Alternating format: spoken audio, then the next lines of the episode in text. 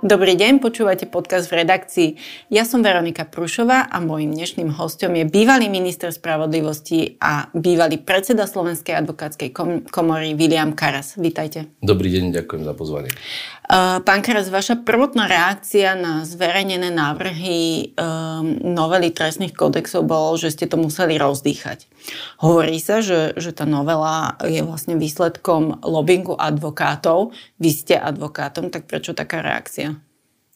E, tak e, advokátov je 6 tisíc na Slovensku a ja sám som bol predsedom Slovenskej advokátskej komory a výrazne sme sa snažili vstupovať do všetkých legislatívnych príprav a prác, ktoré sa týkali prípravy aj trestných kodexov, niekedy s väčším, niekedy s menším možnosťou vplyvu a komentára. Jednoznačne treba povedať, že tá situácia taká, aká dnes je na Slovensku vo vzťahu k trestnej politike, e, bola neudržateľná dlhodobo, nie len za posledné 3 roky. Je to vec, ktorá za posledných 17-18 rokov si vyžadovala zásadnú zmenu e, a stále si ju vyžaduje. Na tom, na tom sa nemení nič, e, nič ani táto aktuálne predložená novela. Čiže tá reakcia moja bola len v tom, že som to musel rozdýchať a naozaj som pol dňa strávil E, dýchaním, ako čítaním vlastne, čo všetko je vnútri zahrnuté, lebo jednoducho išlo o, ide o tzv. skrátenú verziu a radikálne okresanú e, noviel trestného zákona a trestného poriadku len vo vybraných častiach e, a nereflektuje všetko to, na čom sa tu dlhodobo diskutovalo v odborných kruhoch. Je teda novela výsledkom lobbingu advokátov? To ja neviem posúdiť, prečo e, advokátov. Je to skôr... E, prejavujú sa tam e, tendencie na jednej strane, je to jasne čitateľné, naozaj znížiť radikálne trestné sadzby. Táto požiadavka to dlhodoba bola, avšak podľa môjho názoru to zníženie ide až nad primeranú hranicu na túto dobu a čas a priestor, kde žijeme a na kultúrne, sociálne pomery, v ktorých sa Slovenská republika nachádza. A potom samozrejme je tam aj čitateľné niektoré procesné úpravy, ktoré zjavne e, skracujú a zastavia mnohé trestné stíhania a dojde k ukončeniu mnohých vyšetrovaní. Tak vám pripomeniem váš citát, že predložená novela na silu pretlača záujmy úzkej skupiny ľudí. Kto sú tí ľudia? Kto je tá skupina? Skúste to pomenovať.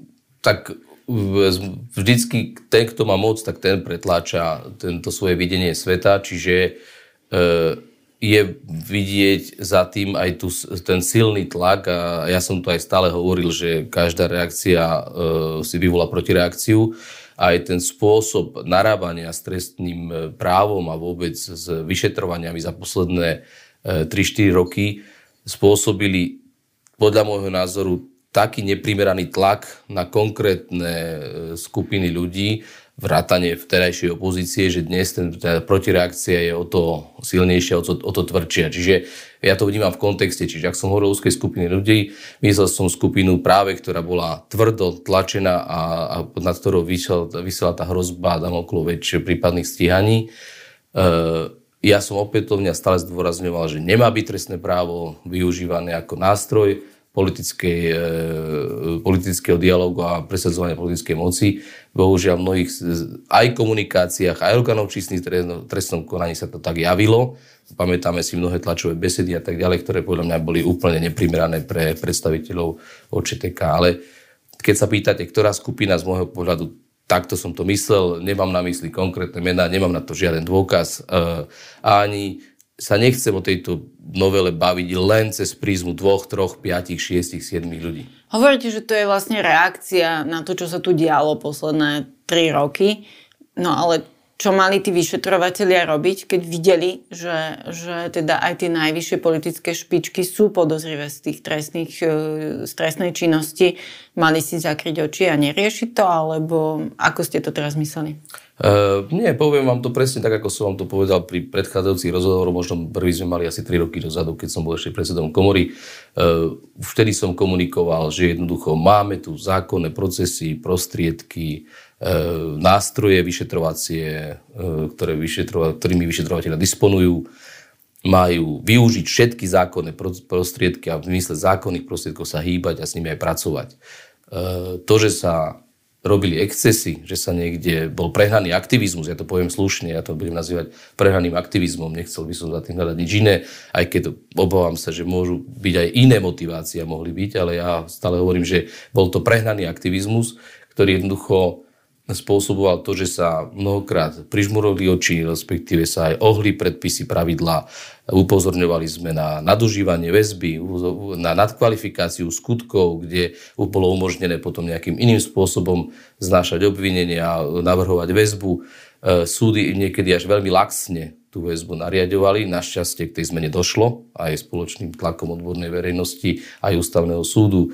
E, ešte ministerka Kolíková potom dala návrh a upravila sa aj lehota väzby. Čiže tam došlo k mnohým zlepšeniam, ale to všetko bola už reakcia na mnohé excesy, ktoré sa udiali. Čiže o tom to hovorím. Čiže ja nehovorím, že mal niekto privriel, či nie. Treba vyšetrovať, vyšetrovať, ale v zmysle zákonných kompetencií procesov a radšej menej ako viac, čiže dvakrát merať a raz rezať.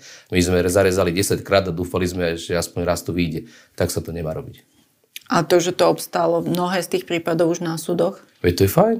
Veď to je fajn, len my sme, my sme len, len, ten, len, tá, len ten tlak bol a očakávanie a tá snaha naplniť ten, ten neuhasiteľný smet e, tzv. priameho prenosu E, bola mnohokrát tak, e, tak vysoká, že jednoducho potom sa kvázi, dnes sa to javilo a teraz som to môžem povedať ako nezávislý pozorovateľ, v tom čase som nerobil trestné právo, bol som e, predsedom komory, ale javilo sa to ako keby sme mali nejaké preteky o to, že kde bude viac bombastických správ a informovania o nejakých veciach, kde sa čo už posunulo, kde kam sme už došli a tak ďalej. Toto, toto nebolo správne, si myslím, a to, to nás dostalo potom aj do, do tej protireakcie, ktorá tu je dnes, ale treba jedným dýchy povedať, že ani toto takto nie je správne riešiť. Čiže tak, ako sme mali jeden extrém, teraz ideme do druhého extrému, tak, jak sa o niečom príliš veľa hovorilo, o tomto sa zase príliš málo hovorí a to všetko je len na škodu dobrých riešení. Tak poďme späť k tej novele. Je známe, že na nej spolupracoval obžalovaný advokát David Lindner, bývalý predseda okresného súdu Bratislava 3 a aj syn obžalovaného poslanca Tibora Gašpara, Pavol Gašpar, ten je zase štátnym tajomníkom na ministerstve spravodlivosti. Pokiaľ ide aj o Davida Lindnera, tak minister e, Boris Susko nevidel v jeho prípade žiaden konflikt záujmov. Povedal, že veď on je členom advokátskej komory, nebol odsúdený a platí prezumcia neviny. Sedí to podľa vás? Viete čo, ja nemám tú informáciu, kto na to sa podielal. Ak to minister potvrdil, že sa podielali, on má právo konzultovať s kým chce. Politickú zodpovednosť za, a odbornú zodpovednosť za to, čo je predložené, nesie minister spravodlivosti a samozrejme celá vláda. Čiže e, ja by som zostal pri tomto konštatovaní s kým konzultoval, s akými osobami je to na ňom. Ako to ale potom vyznieva, keď e, človek, ktorý je obžalovaný z trestných činov, ktoré rieši práve tá novela, kde sa znižujú mnohé sadzby, ju vlastne pripravuje. No, Ako nezvyš... keby si ju píš, písal no, sám pre seba. Ne, no, nezvyšuje to dôveryhodnosť textu. To určite nie. Ako minister, vy by ste si ho zvolili za poradcu? Sme spolužiaci s Davidom Lindnerom, ale nikdy sme nespolupracovali, ako, ako keď už bol advokátom. Ja som si volil za poradcov osoba, ktorými som mal skúsenosť pracovnú a s ktorými sme mali vzťah dôvery. Čo vás na tej novele najviac prekvapilo, keď ste ju teda rozdýchali?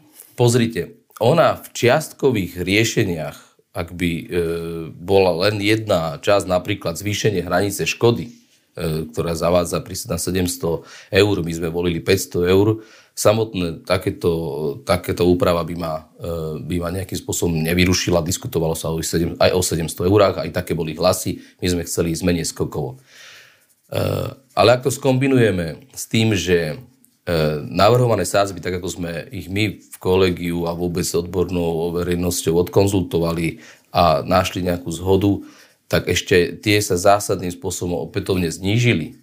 A v tej kombinácii so zvýšením škody a znížením sádzieb a potom ešte s procesnými ustanoveniami týkajúcimi sa aj premlčania, zániku trestnosti trestných činov, kde sa skracujú lehoty, že to je taký koktejl, ktorý vy keď namixujete, e, je to možné samozrejme aj takýmto spôsobom zvoliť trestnú politiku štátu, ja sa ale pýtam, a to je to, čo ma najviac zarazilo na celej tejto novele, vzhľadom na ten, e, na, na, to, e, na ten tlak, aby sa to rýchlo prijalo v takomto, v takomto koktajli, že jednoducho sa pýtam, kto domyslel konsekvencie, s kým to konzultoval vo vzťahu k, a teraz nemyslím len odbornú verejnosť, teraz akademikov a tak ďalej, lebo vždycky tam niekto, niekto sa bude súhlasiť, niekto má takýto návrh, nikdy nenájdete 100% zhodu, ale musíte konzultovať a na to slúži riadny legislatívny proces a medzirezortné pripomienkové konanie. Vy musíte konzultovať s kľúčovými orgánmi, ktoré, ktoré s tým majú čo dočinenia. A tu myslím ministerstvo vnútra,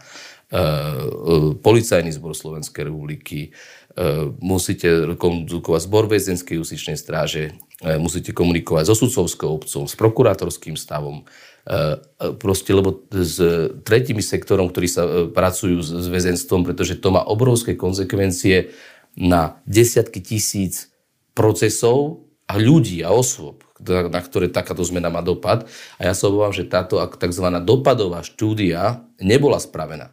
To je presne to, čo sme vyčítali a v tom vtedy ešte aj zhode s opozíciou vtedajšou e, príprave súdnej mapy, kde sme hovorili, že ani tam nebola spracovaná dopadová štúdia, na, vedelo sa, že sa chce urobiť reformu, reforma, ale tá sa tak za jazdy menila, že ja som stále prizvukoval, máte dopadovú štúdiu, ako za to bude v praxi vyzerať, čo to spraví s procesmi, ako, ako sa budú naťahovať s primeranosťou konaní. A to isté, keď sme vtedy kritizovali, a potom sme to aj za môjho ministrovania hasili za pochodu so sudcami a tak ďalej, aby sa čo najmenej tie škodlivé dôpady E, narýchlo prijatej zmeny súdnej mapy e, neprejavili, tak rovnako dnes robíme rovnakú chybu a zase tí, čo to vtedy kritizovali, dneska to robia rovnako a ešte hlučnejšie, lebo ja len pre, pre ilustráciu, my máme 25 tisíc podaných obžalob roč, ročne. A teraz tým, že zmeníte takýmto spôsobom e, e, škody, zmeníte e, sadzby, zmení sa kvalifikácia, dokonca sa skrátia, skrátia premlčacie lehoty, tak E, prokurátori, vyšetrovatelia v nezačatých veciach, znesených veciach, v aktívnych živých veciach, dokonca už, už e, rozpracovaných veciach musia prijať v krátkom čase mnohé procesné rozhodnutia a keď ich nepríjmu, poškodia konkrétne práva konkrétnych osôb. To nie je vec, kde vy môžete e, niekomu povedať, prepač, nevedel som, nepustil som ťa z väzby. Proste, viete, čiže to sú, a to, to sú tisíce veci. A tam bola navrhovaná účinnosť 15. januára 2024. Veď e, to keby ste na brigádnikov najali, to nemajú šancu stihnúť a brigádnik nevie čítať e, prokurátorský alebo vyšetrovací spis. Vy ste k novele povedali, že z pohľadu dopadu na integritu vyšetrovaní a dôveru v štát boli tzv. mečiarové amnestie len slabým odvarom. Ani zrušenie špeciálnej prokuratúry nenapácha také nenapraviteľné škody ako prijatie noviel trestných kodexov v navrhovanom znení. Čiže čo je to najväčšie riziko? Toto, Toto je to, čo hovorí. V tomto, áno, v tomto koktéli chvíli si zoberte, že e, my kladieme dôraz na modernizáciu trestného práva. Súčasťou modernizácia trestného práva je, že sa prestaneme pozerať len na páchateľa, ale pozeráme aj na poškodeného. Čo chce poškodený? Poškodený chce, aby sa zistilo, kto spáchal trestný čin, kto mu ublížil a aby mu zjedal nápravu. Ale teraz, vy keď skrátite lehoty, tak jednoducho jednak, e, myslím, premlčacie lehoty, tak jednoducho mnohí poškodení sa nedostanú ani, ne, nevyšetria sa, ne, nedostanú sa k informácii, kto to vlastne spáchal, lebo tisícky konaní sa zastaví, nebude sa šetriť. A potom na, tým, že sme zvýšili rapídne hranice škôd, a hovorím ešte raz, ja nemám proti, nič proti tomu, že máme škodu dneska na 700 eur, ale keď si všimnete ďalšie hranice, tie posunuli zrazu 13,1 násobne viac, ako, ako to oproti pôvodnému stavu, keď sme to mali prijaté v 2005 roku. Čiže absolútne neprimerane sa poku, po, posúvame s, s hranicami škody a, a s prísnejšími sadzbami, čo má len dopad potom na vyšetrovacie schopnosti štátu. Vysvetlím. Štát totiž Nevždy má vyšetrovateľ možnosť použiť e, príslušné e, procesné inštitúty vyšetrovacie, ako je použitie agenta, respektíve e, ITP prostriedky a tak ďalej od posluchy.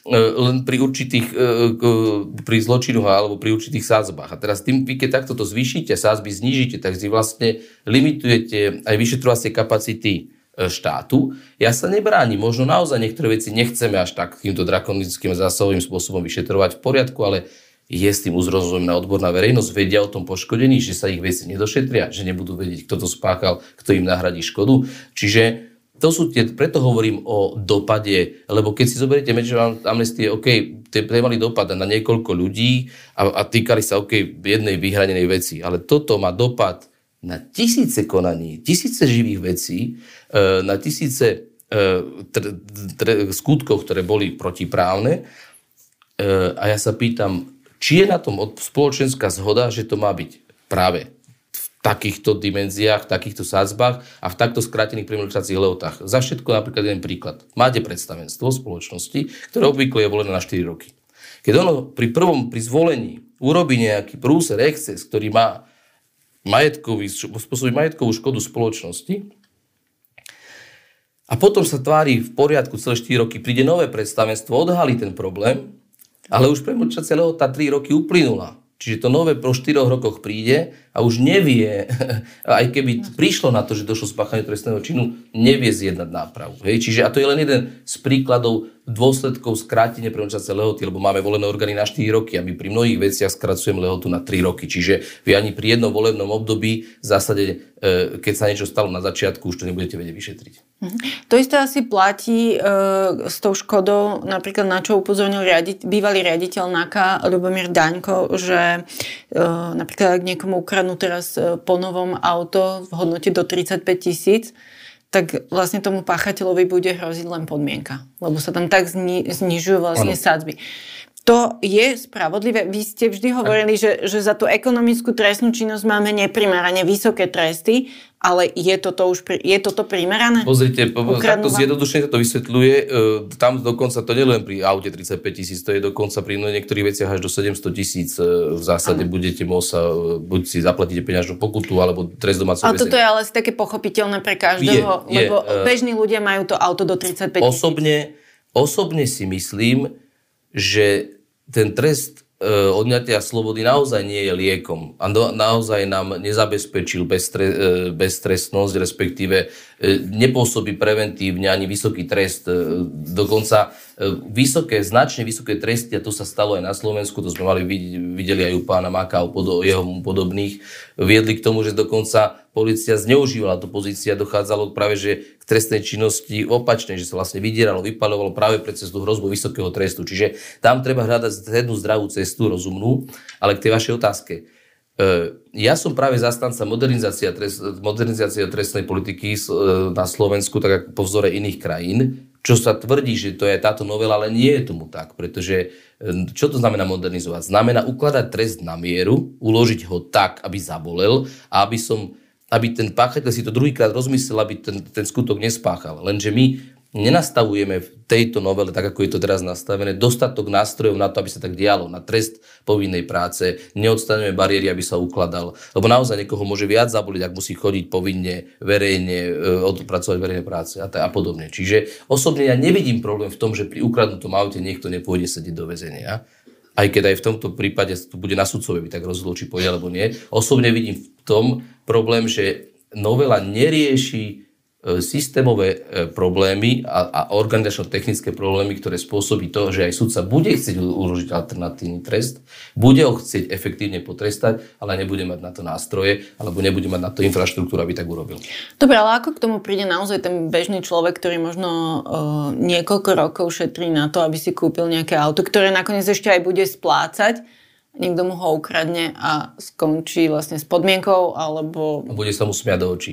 Tam by sa práve nemalo stať, tam by práve, že ten trest mal prísť taký, tak, tak zásadný, aby jedno e, sa zjednala na právo vzťahu k tomu, komu auto ukradli a jednak, aby ten trest bol, bol tak zabolel toho páchateľa, aby sa to druhýkrát rozmyslel. A či to bude povinná práca, alebo aj trest odňatia slobody bude na sudcovi, aby to uložil.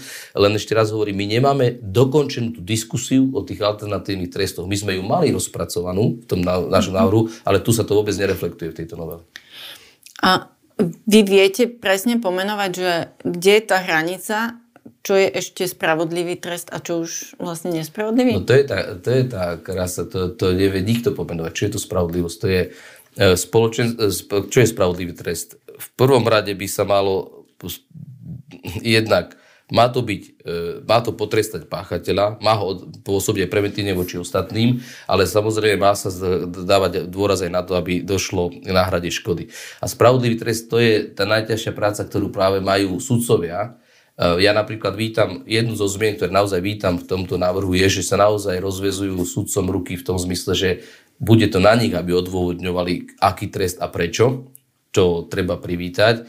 Otázka, či sú na to dostatočne pripravení, a teraz nemyslím osobnostne, ale myslím naozaj, či majú organizačno-technickú podporu zo strany štátu takú, aby si naozaj mohli slobodne voliť tie tresty. Napríklad dávať alternatívne Presne tak. Trest domáceho väzenia, my, my z toho robíme dnes mantru, aj táto novela veľmi ju propaguje, ale ja, e, ja viem, koľko je s tým organizačno-technických problémov spojených, či máme dostatočné monitorovacie systémy, či máme, e, ne u každého sa dá vykonať.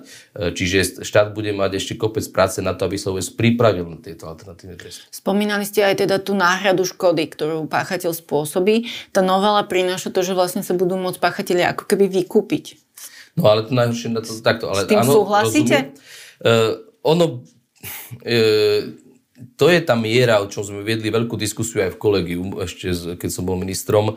E, kde je tá miera, to je tá otázka, je vaša ešte predošla, že je to, kde je tá miera, kde ešte môžem umožniť, e, kde súd ešte uklada peňažný trest, ktorý musí byť v dostatočnej výške, ale musí aj zabolieť toho páchateľa a kde už by to spoločnosť ani neprijala, kde už naozaj ten, tá hranica trestnosti je tak závažná, že treba siahnuť siahnuť na osobnú slobodu e, jednotlivca. A to je to práve, o čom musí prebehnúť celospoločenská diskusia, čo sa v tomto prípade neudialo, pretože e, my sme prišli k iným záverom, ako predkladať tento návrh a, a dosť zásadne iným. Hej? Čiže e, v tomto smere je treba jednoducho viesť diskusiu a, a povedať si, kde je tá hranica. E, ale ešte raz hovorím, ja osobne nie som zástanca prioritizovať a uprednostňovať trest odňatia slobody, osobitne u prvopáchateľov a mladistvých. Dokonca som aj za to, že aj pri vyšších škodách by, je možné ísť alternatívne, ale potom sa musíme pýtať, či tie alternatívne tresty zohľadňujú osobné majetkové pomery páchateľa, či súd sa ich vie náležite zistiť, či sa mu nebude nejaký oligarcha smiať do očí s tým, že v zásade on nemá majetok, že je nemajetný a zaplatí aj 3 milióny eur pokutu, pretože, teda peňažný trest, pretože vie, že e, je to hranica, aj tak sa mu nič neudieje. Čiže jednoducho tá, tá miera e, spravodlivosti posudzovania trestu e, sa musí vedieť dobre nastaviť a my, my musíme vychádzať z slovenských reálí. A ako vnímate to sú teda to navrhované nastavenie? Vlastne podporí to, alebo teda mm, spôsobí to zvýšenie kriminality, alebo, alebo myslíte si, že, že nie? Mm, takto. V každom prípade e,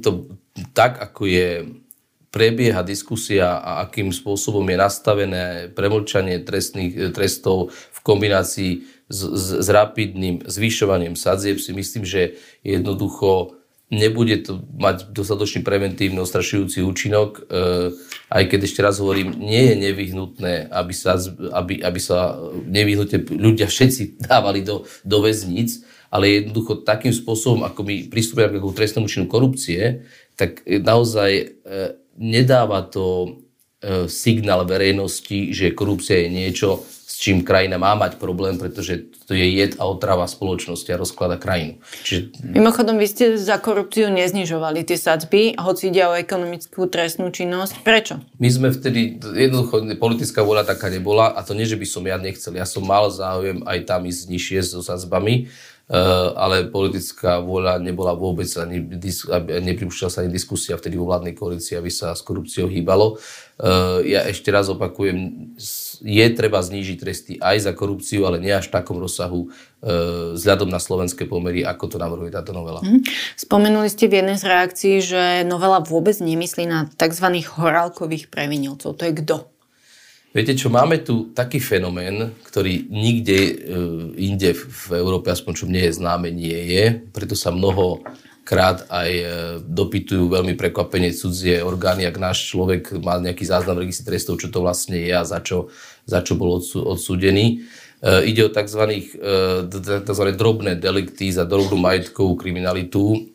Je to úprava, ktorá tu dlhé roky ostáva a vzhľadom na to, že sa týka ľudí na periférii, drobných, ktorí naozaj páchajú drobnú krádež, zoberú si e, fľašu vína, neskôr to zopakujú, za čo sú priestupkovo riešení, ale keď to zopakujú ešte raz, tak jednoducho náš trestný zákon dnes e, takéto osoby považuje za páchateľov e, trestného činu, za ktorý je aj trest odňatia slobody. A my dnes máme takýchto osôb v, v približne okolo tisíc vo výkone trestu Hej, čiže keď to zoberieme, tú spoločenskú nebezpečnosť ich konania, čo spáchali, e, preto ich volám horálkovi, aby to všetky bolo zrejme, že sa ide o zanedbateľné, bagateľnú škodu, ktorú spôsobia, tak v zásade my im poskytujeme potom akoby servis väzníc, čo je mhm. absurdné. Čiže ak niekto ukradne trikrát po sebe flašu vína, tak si pôjde odsedieť trest, ale ak niekto ukradne auto do 35 tisíc, tak môže vyviaznúť s podmienkou. Presne tak a preto, preto jednoducho si myslím, že táto, tento okruh, hovorím, je ich až tisíc dnes vo výkone trestu.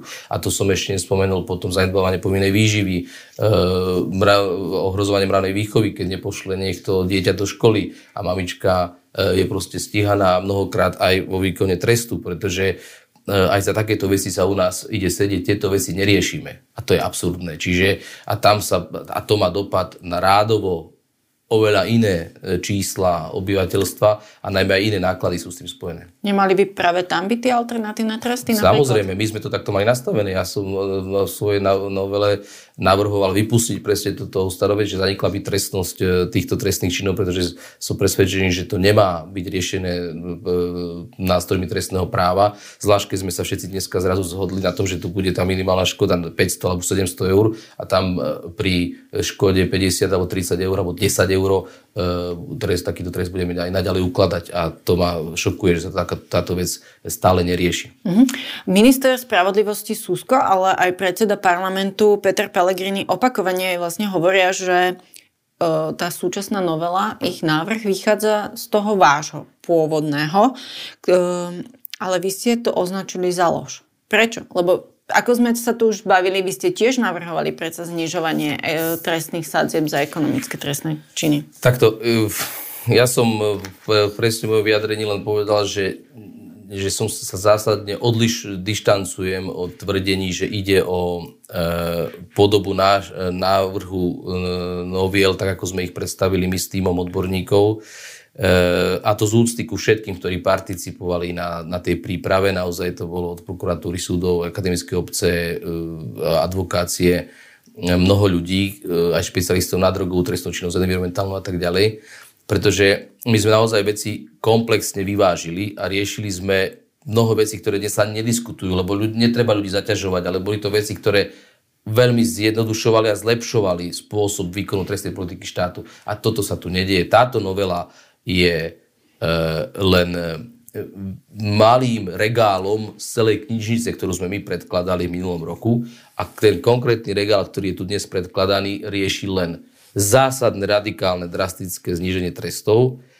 E, a keby same o sebe sme zostali len pri tom znížení trestov, aj to by som si vedel predstaviť, ale v kombinácii so radikálnym zvýšením hraníc škody, a v kombinácii s premlčaním, stále to opakujem, lebo treba vnímať veci v súvislostiach, to spôsobuje koktail, ktorý my nevieme, čo to spraví so Slovenskom, e, lebo takáto dopadová štúdia neexistuje a nevie ju ani ministerstvo a nevie si to ani predstaviť, lebo rád by som bol, ako by odpovedali na otázku, koľkých tisícov a desať tisícov živých vecí sa bude, bude, budú musieť byť zreflektované po prijatí tejto novely a koľko, koľkých ľudí sa to dotkne, koľko rozhodnutí musí byť prijatých e, a, a aký to bude mať dopad potom na väzenský e, stav väzenstva e, a obyvateľ, obyvateľstvo väzníc, tak to nazvem, a plus, či máme technické prostriedky na zabezpečenie. Bude to mať dopad na bezpečnosť Slovenska?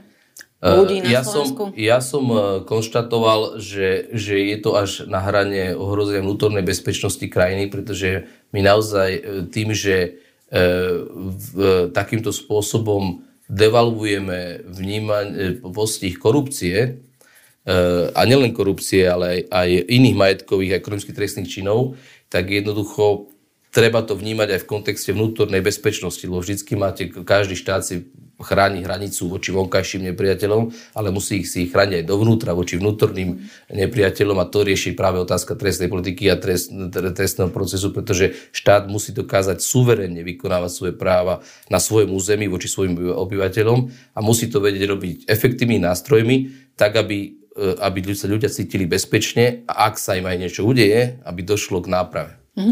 Uh, vy ste povedali, že vlastne tá, nazvime to sústková novela je takým malým regálom z toho, čo ste vy navrhovali, tak potom obstojí jeho argument, že však keď prebehla veľká diskusia k vášmu návrhu, tak k tomu je, jeho netreba a stačí to predložiť v skrátenom legislatívnom konaní. Pretože tak sa on bráni, že však veľká diskusia už prebehla ku Karasovmu návrhu. Ja mu rozumiem, ale e, vy vždycky vnímate e, vec, ako keď máte mozaiku, musíte ho vnímať, musí tá puzzle, puzzle jednotlivých dielcov musí do seba zapadať. Ale vy, ak niektorý privilegujete niektorý diel z puzzle, ktoré skladáte a dáte mu neprimeranú, neprimeraný rozmer alebo ho nejakým spôsobom zdeformujete, tak jednoducho ten obrázek, ktorý vám vyjde, e, bude paškvilom. A, a ja sa obávam tohto, že toto je čiastková vec, ona zafunguje, aj keď bude prijata tak, ako je dnes, zafunguje krátkodobo, to znamená efekt sa dostaví, pretože tisíce konaní sa zastaví, tisíce vecí sa ukončí, kopec vecí sa prekvalifikuje a budeme potom rátať e, újmu a straty, čo to bude robiť. E, budeme tzv.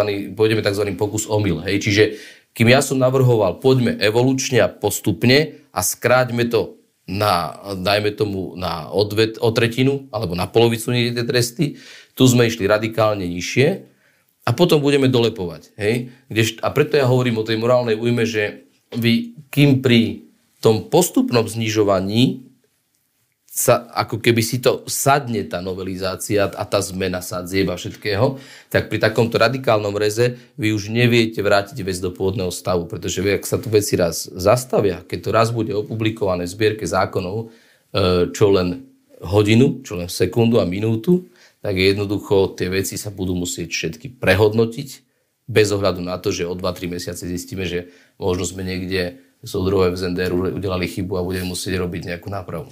No a nepomenovali ste práve teraz ten cieľ, že to pomôže tým tisícom, e, možno nejde teda o tisícku ľudí, ale o nejakých možno 50, ani to nie, konkrétnym obžalovaným, ktorým to má pomôcť zastaviť trestné konania, znížiť sádzby, prekvalifikovať a podobne tak niekto to takto myslel a chce, tak uh, taký to bude to mať účinok. Ja len hovorím, že mňa skôr zaujíma ešte raz dobro celej krajiny a ja sa snažím pozerať na, na, na ten systém ako celok, lebo niekedy paradoxne, aj keď úzky záujem môžete dosiahnuť dobro všetkých, hej, keď niekto možno aj má, nemá celkom korektný aj môže dosiahnuť to dobro, ale ja sa pýtam, kde toto dobro je a ja ho e, v takomto celku, ako je to pred, pre, predložené, E, nevidím ako niečo, čo je dlhodobo udržateľné. Hmm. Bavili sme sa o tom, že vlastne neprebehlo žiadne pripomienkové konanie k tejto novele. Spomeniete si z vašej praxe, kedy sa podarilo aj vďaka pripomienkovému konaniu možno odhaliť nejakú zásadnú chybu v návrhu? No, a... no, no, no, veď ako ja ako minister, tým, že sme e, rozprávali e, s, s ľuďmi a dokonca aj nad rámec pripomienkového konania, e, viedli sa rozporové konania, prizvali sme si ľudí priamo, ktorí aplikujú ten, ktorý paragraf, tú, ktorú skutkovú podstatu, tak jednoducho vám ľudia z praxe, z terénu identifikujú kde je presne tá chyba. Ten presne maličký, maličký pakový efekt, cez ktoré dosiahnete obrovský, obrovskú zmenu a posuniete veci dopredu. Uh-huh. Um, vy ste tiež o novele povedali, dneska vás veľmi veľa citujem, e, že navodzuje mafia-friendly prostredie, ktoré bude prívetivé pre páchanie aj teda najzávažnejšej ekonomickej kriminality. Ozvať by sa preto podľa vás mali obchodné komory, zástupcovia spotrebiteľov. No ale nie na čase, aby sa ozval generálny prokurátor Marv Želinka? Nechýba vám jeho hlas? Uh, viete čo, uh, ja si myslím, že prokuratúra by mala stať mimo ako keby nejakého toho politického zápasu. Tým, že je tu tak silný politický zápas, ak by sa nejakým spôsobom, e, a, a strašne tá diskusia sa polarizuje, ani mne sa to samotnému nepáči. Ja sa snažím aj prísť s, ne, s nejakými návrhmi, ako jednoducho posunúť a výjsť von z toho deadlocku, kde sme dnes. To znamená, že máme to ako keby námestia a potom vládu a teraz ide o to, kto koho pretlačí a čím skôr to bude nie je to šťastné takto. Proste jednoducho my by sme mali snažiť sa ešte aj z tohto deadlocku nejakým spôsobom vyjsť. Čiže či mi chýba jeho hlas, nechýba jeho hlas. E, ja budem rád, keď Maro Žilinka bude rozhodovať e, aj naďalej normálne, zákonne bude garantovať, lebo mnoho, veľa ťarchy prejde na ňu a na jeho ľudí. Ako jednoducho to, tieto všetky rozhodnutia, o ktorých hovorím, tie tisícky, to, bude, to budú musieť robiť prokurátor. Dobre, ale nie je on tá autorita, ktorá by mala presne pomenovať. Nemyslím Možno si. to, čo hovoríte ne, vy, že, že to bude mať taký a taký dopad, uh, toto upravte. Nie, nie, nemyslím. Prečo sa potom generálny prokurátor zapája do pripomienkového konania, keby mal Ako jedna zo strán, lebo má skúsenosť, aplikuje to. No dobre, tak ale by sa teraz ozvať? Ne, ne, nechcel by, ne, nemal by byť generálny prokurátor arbiter uh, diskusie o nastavovaní trestnej politiky. Nie, len to je vec či by nemal rady. zaznieť jeho názor na, na to celé, lebo doteraz poznáme len jeho názor na rušenie špeciálnej prokuratúry a tam povedal, že teda to zvládnu. Uh, chápem, uh, tu by som chcel skôr oceniť to jeho druhé vyhlásenie, že jednoducho nechá dokončiť veci prokurátorom. No to sa spýtam, hej. Hej, čiže, ale ne, nemyslím si, že má byť generálny prokurátor arbiter tejto diskusie, tak by som to e, zadefinoval, pretože jednoducho nie je, to, nie je to jeho pozícia, je jedným z, e, z subjektov, ktoré sú a mali by byť zapojené do diskusie a do príprav. Mám informáciu, že pán námestník bol nejakým spôsobom konzultovaný, či už viac alebo menej, neviem. Za, za mojej prípravy nášho návrhu bol veľmi intenzívne pritom generálny prokurátor cez svojho námestníka takisto ako aj zástupcovia iných stavov a profesí, takže tam tá skúsenosť bola veľmi pozitívna. Už ste spomenuli uh, to, že vlastne Maro Žilinka najskôr povedal, že teda to zvládnu, to zrušenie špeciálnej prokuratúry, že krajské prokurátory budú pripravené prevziať tie spisy. Neskôr povedal, že teda ale pôvodní prokurátori si dokončia svoje prípady, čiže zostane to tým pôvodným prokurátorom zo špeciálnej prokuratúry. Ako vyčítate tento posun? Ja ho čítam názor. veľmi korektne a veľmi správne, lebo jednoducho je tak manažersky zdravé rozhodnutie, pretože jednoducho vie, že e, tak najlepšie využije svoje ľudské zdroje, ktoré má, pretože nemusí, nemusí sa načítavať znova všetky spisy. A na druhej strane E, je to aj profesionálne z tohto hľadiska, že každý si bude niesť potom zodpovednosť za ten svoj spis, tak ako ho začal, ako ho inicioval, v akom štádiu vie, tak si ho dotiahne a nebude vyvolávať ani otázniky u verejnosti, že, že nejakým spôsobom on vstupuje alebo zasahuje do, do no, vyšetrovaní alebo do konkrétnych procesov. Čiže ja to vnímam veľmi pozitívne. A vie to aj zabezpečiť prakticky? Vie to zabezpečiť. Vie to zabezpečiť, uh, pretože mu má, má oprav, oprávnenia už podľa súčasného platného stavu, že on naozaj vie prostredníctvom aj krajských prokuratúr zabezpečiť, že aj keď tí konkrétni prokurátori nebudú chcieť, e, alebo dokonca sa posunú na okresnú prokuratúru, e, alebo zostanú na generálnej, bude vedieť cez svoje kompetencie a právomoci a cez svojich potrebných zabezpečiť, aby sa dotiahlo. Nebude to vedieť robiť vtedy, ak tí prokurátori odídu z prokurátorského stavu, e, to sa, alebo bude z dôvodu choroby, ale jednoducho, ak tam vecne, on, aj by aj to aj nechceli, lebo mnohí si viem predstaviť, že mnohí nebudú chcieť veci dokončiť. Mnohí by boli radi, keby sa dnes e, možno tá zodpovednosť niekde iné presunula, e, ale určite to bude vedieť. Prečo si to myslíte? Lebo zatiaľ sa práve Viete, tvárili, že, že im to vadí, že im zoberú tie spisy. Je to môj, môj dojem, poviem vám, pretože viem v mnohých veciach, kde tie chyby sú a, ča, a, a, a, chce, a chce, aby to a, a, a je, je očakávanie, že niekto vyrieši súd. Hej? A mnohokrát ten, ten postoj je taký, že veď to rozhodne súd a už potom ten problém bude na súde, nie tej, na tej príprave.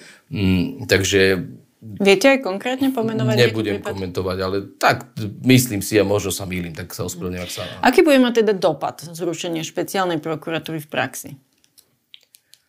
Uh, to má dva rozmery. Hej. Jeden rozmer je ten, že odpadne akýsi koncentrovaný, e, koncentrované know-how na konkrétnu špecifickú trestnú činnosť, e, kde jednoducho vždycky, keď máte špec, špecialistov aj v medicíne, aj všade, tak jednoducho je to proste lepšie byť do nejakom kardiocentre ako u samotného kardiologa jednotlivca.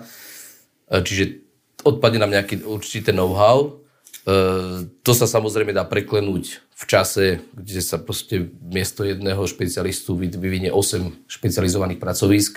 Čiže to nie je, že by bolo nefunkčné, to vie fungovať. E, proste z centralizácie sa zase dostaneme do decentralizácie. Čiže skôr vnímam najväčší ten, keď sa pýtate to hodnotenia pre a proti zrušiť, nezrušiť, tak e, naj, naj, najväčšie negatíva budú, že nejakej strate kontinuity, to znamená know-how, ako nejakého získaného know-how, ale hovorím, to sa dá zabezpečiť, ak by bola vôľa u tých osôb, proste, že sa presunú na 8 pracovísk a jednoducho tá, tá mentálna kontinuita zostane zachovaná a vybuduje sa 8 kvalitných pracovísk potom na krajských prokuratúrach.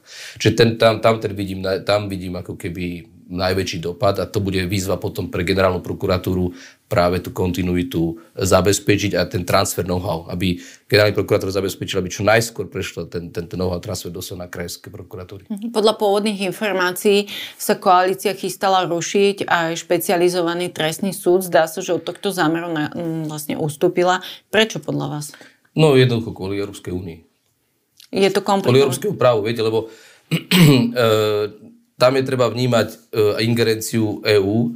Ona je dnes veľmi opatrná a ja si myslím, že sa bude držať veľmi v úzadí e, Európska komisia, ale ako náhle by sme vstúpili do e, zmeny a zásudov do, do fungovania súdneho systému, kde by bolo podozrenie dokonca na ovplyvnenie konkrétnych vecí tam a práva na nezávislý a nestranný súd, tak tam už sme úplne v inej lige. Proste to, to, to ako ste, ste úplne inde. Čiže kým meníme systém trestnej politiky a spôsob fungovania orgánov e, prokuratúry, to je vec e, vnútroštátneho práva e, členského štátu a tam tá, ten rešpekt je. Ako náhle by ste vstúpili do fungovania justícia, najmä práva na nezávislý súd, kde by tam len pochybnosť bola, myslím si, že tá odozva by bola veľmi prudká. No, novela ale spôsobuje to, že špecializovaný trestný súd stráti v istých vlastne trestných činoch pôsobnosť a chýba prechodné ustanovenie, ktoré by hovorilo, že už rozpojednávané veci si dokončí. Hej. To naráža na uh, ústavu? Takto, nie bez ďalšieho. Tá, na, na ústavu nie. Uh, no na právo na zákonného súdcu napríklad. Takto. Uh, to je špecifická otázka. Uh, nebolo by prvýkrát, keď by došlo k, k nejakej uh, úprave, kde sa potom rieši kompetenčný spor, čo, čo s tým ďalej.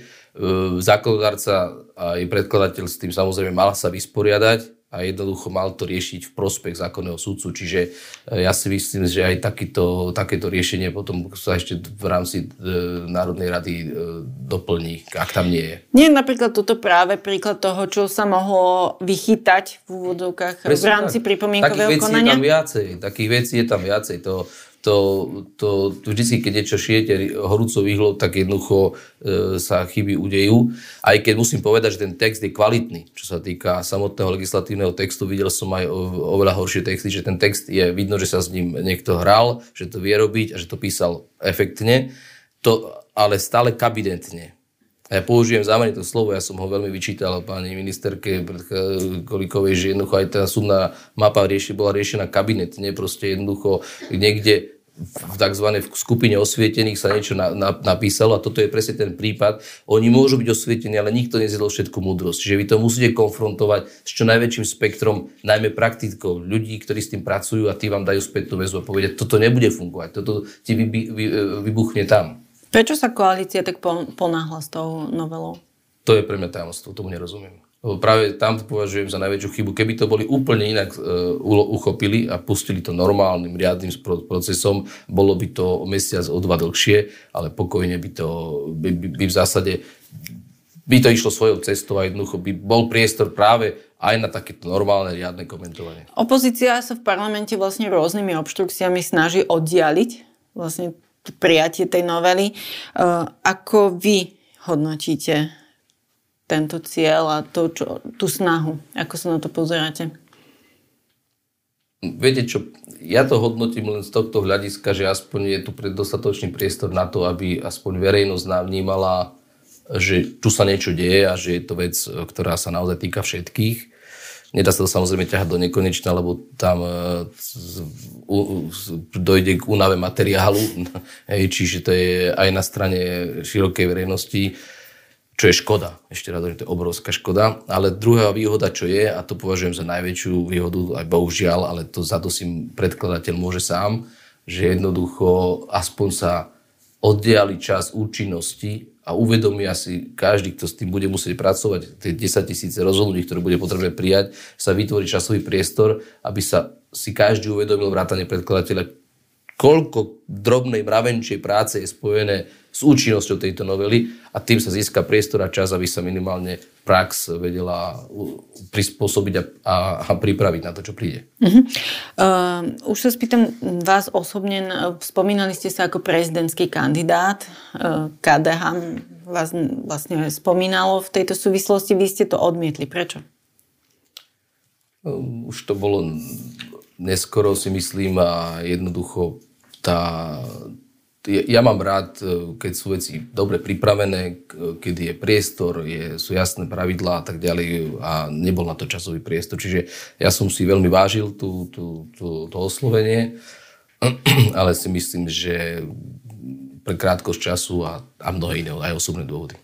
Malo by KDH postaviť e, vlastného kandidáta alebo malo by podporiť Ivana Korčoka, aby tá aspoň väčšia časť opozície mala jednotného kandidáta? Vzhľadom na KDH, tak ako ja poznám aj ľudí vo vnútri, si myslím, že KDH by malo ísť vlastnou cestou a jednoducho formulovať a predstavovať vlastnú alternatívu pre, pre, pre to všetko, čo tu vnímame a vidíme vo verejnom priestore.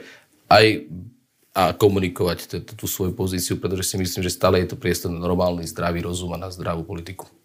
Áno, ale uh, stále podľa tých prieskumov sa javí, že vlastne tí najhorúcejší alebo najväčšiu šancu majú Ivan Korčok a Peter Pellegrini. Uh, čo by sa stalo, ak by teda vyhral Pellegrini a súčasná vládna koalícia by vlastne obsadila parlament, vládu aj prezidentský palác? Pozrite, predbiehame túto situáciu, ešte nenastala, ale ja by som zase e, ne, nedramatizoval alebo jedným spôsobom ne, nevyčerňoval veci černejšie ako sú. E, aj Peter Pellegrini e, chce byť, e, predpokladám, normálnym e, európskym politikom, čiže bude musieť si niesť tú ťarchu zodpovednosti e, za krajinu, čiže to nie je jednoduché.